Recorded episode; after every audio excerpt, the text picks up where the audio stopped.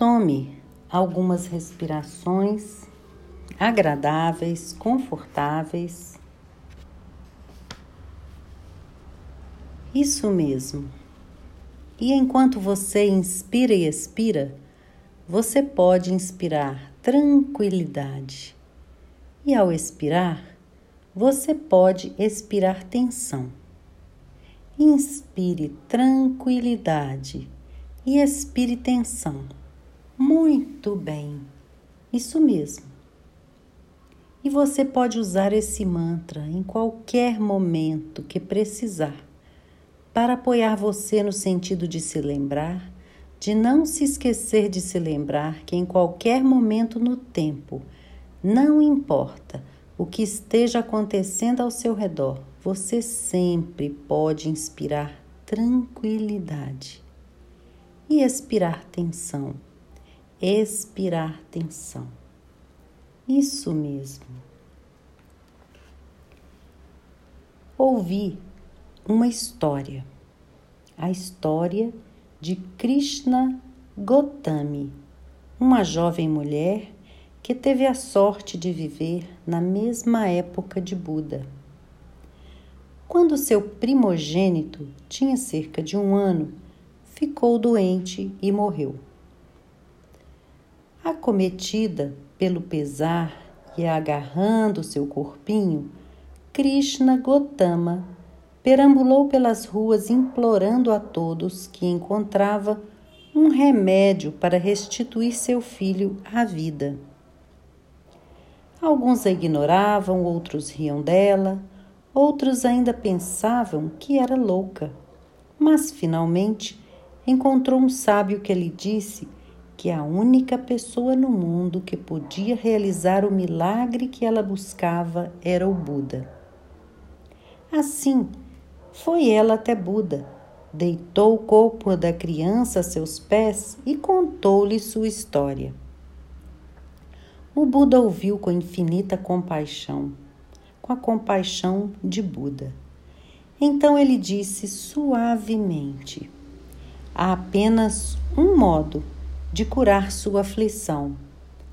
Vá para a cidade e me traga aqui uma semente de mostarda, de uma casa onde nunca tenha ocorrido um falecimento. Krishna Gotami sentiu-se exultante e partiu imediatamente para a cidade.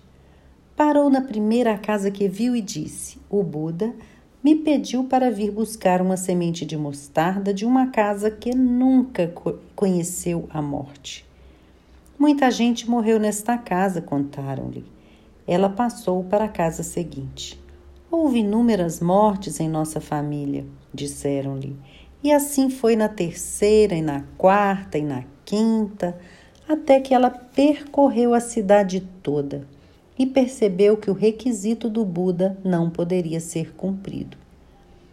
Tomou o corpo de seu filho, levou-o ao crematório e disse-lhe adeus pela última vez. Voltou então para o Buda. Você trouxe o grão de mostarda? Ele perguntou. Não, disse ela. Começo a entender a lição que está tentando me ensinar. O sofrimento me cegou e eu imaginei ser a única pessoa que sofria nas mãos da morte. Por que você voltou? perguntou o Buda. Para lhe pedir que me ensine a verdade, respondeu ela.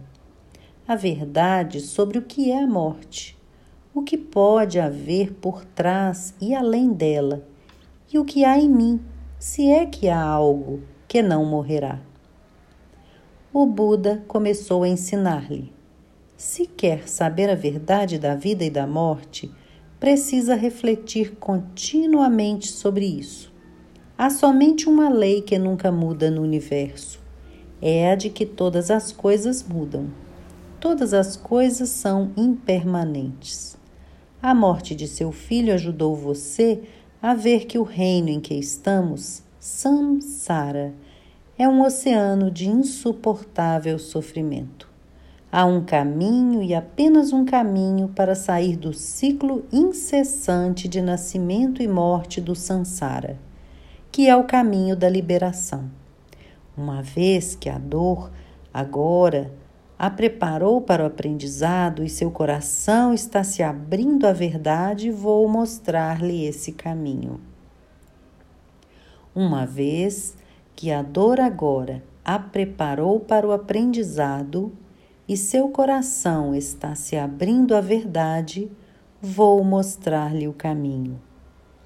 Krishna Gotami ajoelhou-se aos pés de Buda e o seguiu pelo resto de sua vida. Perto do fim, segundo se conta, ela alcançou a iluminação.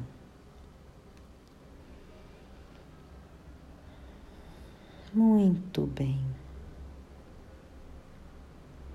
Observe o que esse conto te traz.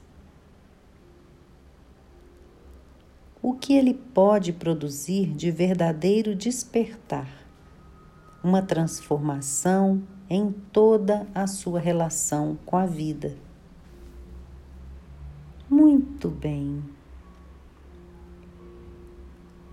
Respire profundamente e permita que esses, essas palavras possam percorrer pelo seu corpo, pelas suas emoções, pelas suas sensações, pela sua mente. Muito bem. Isso mesmo. Tome agora o próximo minuto do tempo do relógio, que equivale a horas do tempo do inconsciente, para realizar o trabalho que você precisa fazer hoje. Isso mesmo, muito bem.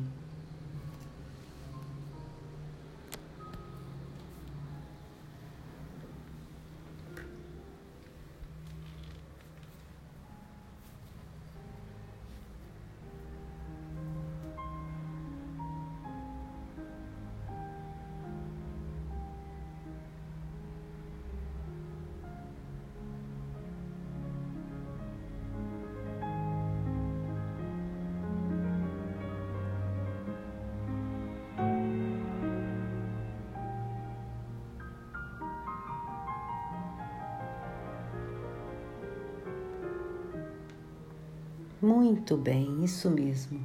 E agora eu vou contar de 5 a 1. Um. E quando eu chegar a 1, um, você estará desperto, alerta, aqui pronto para o restante do dia ou da noite,